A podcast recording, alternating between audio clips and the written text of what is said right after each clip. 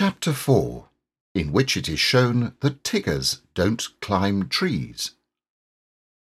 One day, when Pooh was thinking, he thought he would go and see Eeyore because he hadn't seen him since yesterday.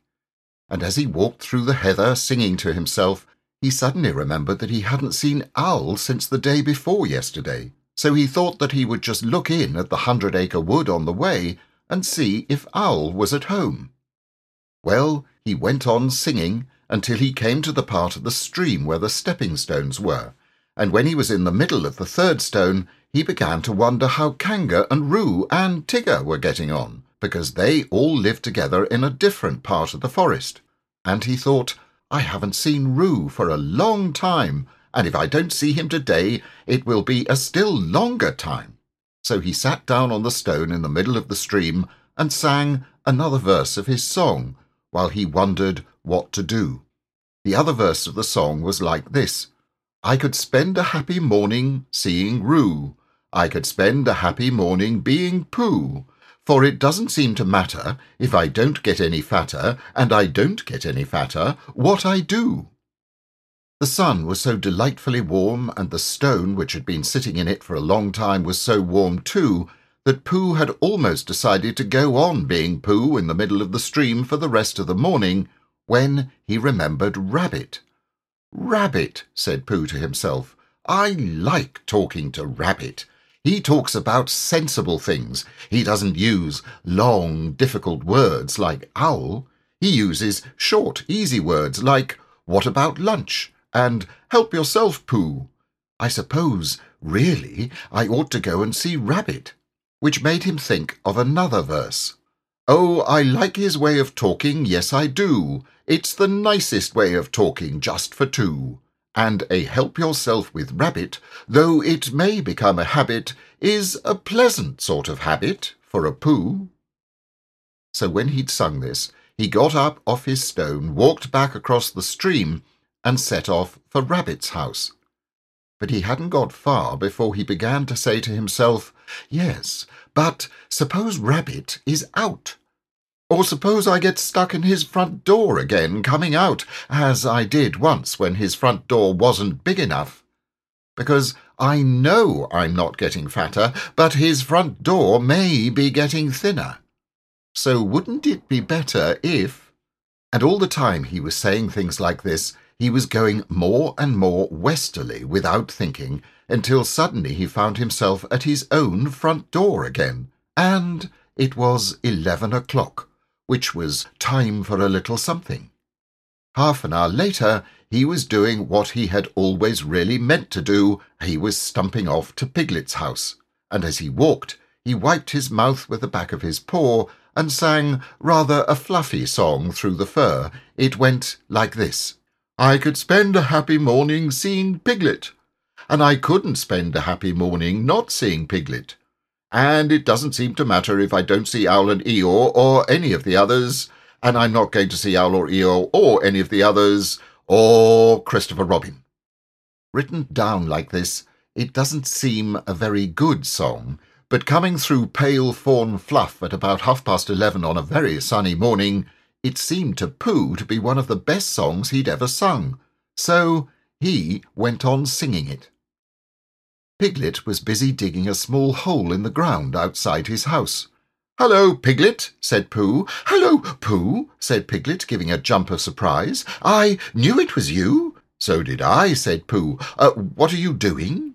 I'm planting a haycorn, Pooh, so that it can grow up into an oak tree and have lots of haycorns just outside the front door instead of having to walk miles and miles. Do you see, Pooh? Supposing it doesn't, said Pooh. It will, because Christopher Robin says it will, so that's why I'm planting it. Well, said Pooh, if I plant a honeycomb outside my house, then it will grow up into a beehive. Piglet wasn't quite sure about this. Or a piece of a honeycomb, said Pooh, so as not to waste too much. Only then I might only get a piece of a beehive, and it might be the wrong piece where the bees were buzzing and not honeying. Bother. Piglet agreed that that would be rather bothering. Besides, Pooh, it's a very difficult thing, planting, unless you know how to do it, he said, and he put the acorn in the hole he had made, and covered it with earth, and jumped on it. I do know, said Pooh, because Christopher Robin gave me mastershalum seed, and I planted it, and I'm going to have mastershalums all over the front door. I thought they were called nasturtiums, said Piglet timidly as he went on jumping. No, said Pooh, not these. These are called mastershalums. When Piglet had finished jumping, he wiped his paws on his front and said, What shall we do now? And Pooh said, Let's go and see Kanga and Roo and Tigger. And Piglet said, Yes, let's because he was still a little anxious about Tigger, who was a very bouncy animal with a way of saying how do you do which always left your ears full of sand, even after Kanga had said, Gently, Tigger dear, and had helped you up again, so they set off for Kanga's house.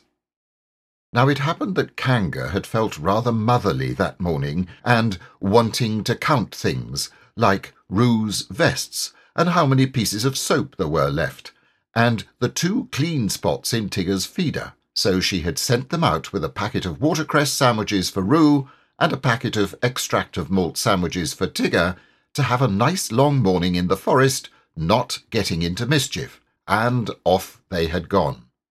And as they went, Tigger told Roo, who wanted to know, all about the things that Tiggers could do.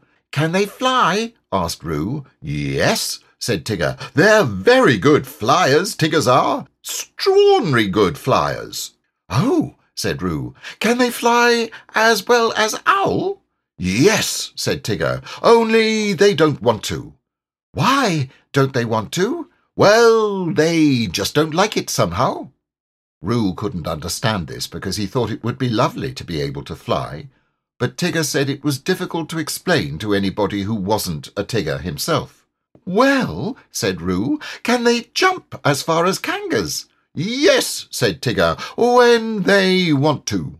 I love jumping, said Roo. Let's see who can jump farthest, you or me. I can, said Tigger. But we mustn't stop now, or we shall be late. Late? For what? For whatever we want to be in time for, said Tigger, hurrying on. In a little while they came to the six pine trees. I can swim, said Roo. I fell into the river and I swimmed. Can Tiggers swim? Of course they can. Tiggers can do everything. Can they climb trees better than Pooh? asked Roo, stopping under the tallest pine tree and looking up at it.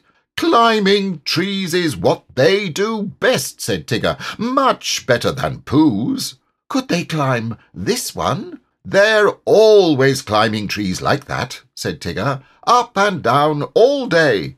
Oh, Tigger, are they really? I'll show you, said Tigger bravely, and you can sit on my back and watch me. For of all the things which he had said Tiggers could do, the only one he felt really certain about suddenly was climbing trees. Oh, Tigger! Oh, Tigger! Oh, Tigger! squeaked Roo excitedly. So he sat on Tigger's back, and up they went. And for the first ten feet, Tigger said happily to himself, Up we go. And for the next ten feet he said, I always said Tiggers could climb trees. And for the next ten feet he said, Not that it's easy, mind you and for the next ten feet he said, Of course there's the coming down, too, uh, backwards. And then he said, Which will be difficult, unless one fell when it would be easy. And at the word easy, the branch he was standing on broke suddenly, and he just managed to clutch at the one above him as he felt himself going, and then slowly he got his chin over it, and then one back paw, and then the other, until at last he was sitting on it, breathing very quickly, and wishing he had gone in for swimming instead. Roo climbed off and sat down next to him. Ooh, Tigger, he said excitedly, are we at the top? No, said Tigger. Are we going to the top? No, said Tigger. Oh, said Roo, rather sadly, and then he went on hopefully, That was a lovely bit just now when you pretended we were going to fall bump to the bottom and we didn't. Will you do that bit again? No, said Tigger. Roo was silent for a little while and then said, Shall we eat our sandwiches, Tigger? And Tigger said, Yes. Uh, where are they? And Roo said, At the bottom of the tree. And Tigger said, I don't think we'd better eat them just yet. So they didn't. By and by, Pooh and Piglet came along. Pooh was telling Piglet in a singing voice that it didn't seem to matter if he didn't get any fatter, and he didn't think he was getting any fatter what he did. And Piglet was wondering how long it would be before his haycorn came up. Look, Pooh, said Piglet suddenly, there's something in one of the pine trees. So there is, said Pooh, looking up wonderingly. There's an animal. Piglet took Pooh's arm in case Pooh was frightened. Is it one of the fiercer animals? he said, looking the other way. Pooh nodded. It's a jagular, he said. what do jagulars do? asked Piglet, hoping that they wouldn't. They hide in the branches of trees and drop on you as you go underneath, said Pooh. Christopher Robin told me. Hmm, perhaps we'd better hadn't go underneath, Pooh, in case he dropped and hurt himself. They don't hurt themselves, said Pooh. They're such very good droppers. Piglet still felt that to be underneath a very good dropper would be a mistake, and he was just going to hurry back for something which he'd forgotten when the jagular called out to them. Help! Help! it called. That's what jagulars always do, said Pooh, much interested. They call, help, help, and then when you look up, they drop on you. I'm looking down, cried Piglet loudly, so as the jagular shouldn't do the wrong thing by accident. Something very excited next to the jagular heard him and squeaked, Pooh and Piglet! Pooh and Piglet! All of a sudden, Piglet felt that it was a much nicer day than he had thought it was, all warm and sunny. Pooh! he cried. I believe it's Tigger and Roo. So it is, said Pooh. I thought it was a jagular and another jagular. Hello, Roo, called Piglet. What are you doing? We can't get down, we can't get down, cried Roo. Isn't it fun? Pooh, isn't it fun? Tigger and I are living in a tree, like Owl, and we're going to stay here for ever and ever. I can see Piglet's house. Piglet, I can see your house from here. Aren't we high? Is Owl's house as high up as this? How did you get there, Roo? asked Piglet. On Tigger's back, and Tiggers can't climb downwards because their tails get in the way, only upwards. And Tigger forgot about that when we started, and he's only just remembered. so we've got to stay here for ever and ever, unless we go higher. What did you say, Tigger? Oh, Tigger says if we go higher, we shan't be able to see Piglet's house so well, so we're going to stop here. Piglet, said Pooh solemnly, when he had heard all this, what shall we do? And he began to eat Tigger's sandwiches. Are they stuck? asked Piglet anxiously. Pooh nodded. Couldn't you climb up to them? I might, Piglet, and I might bring Roo down on my back, but I couldn't bring Tigger down. So we must think of something else. And in a thoughtful way, he began to eat Roo's sandwiches too. Whether he would have thought of anything before he had finished the last sandwich, I don't know. But he had just got to the last but one when there was a crackling in the bracken and Christopher Robin and Eeyore came strolling along together. I shouldn't be surprised if it hailed a good deal tomorrow, Eeyore was saying. Blizzards and what not. Being fine today doesn't mean anything. It has no sig... What's that word? Well, it has none of that. It's just a small piece of weather. There's Pooh, said Christopher Robin, who didn't much mind what it did tomorrow, as long as he was out in it. Hello, Pooh. It's Christopher Robin, said Piglet. He'll know what to do. They hurried up to him. Oh, Christopher Robin, began Pooh. And Eeyore, said Eeyore. Tigger and Roo are right up in the six pine trees and they can't get down, and, and, and as I was just saying, put in Piglet, that if only Christopher Robin and Eeyore, if only you were here, then we could think of something to do. Christopher Robin looked up at Tigger and Roo and tried to think of something. I thought, said Piglet earnestly, that if Eeyore stood at the bottom of the tree, and if Pooh stood on Eeyore's back, and if I stood on Pooh's shoulders, and if Eeyore's back snapped suddenly, then we could all laugh. Ha ha, amusing in a quiet way, said Eeyore, but not really helpful.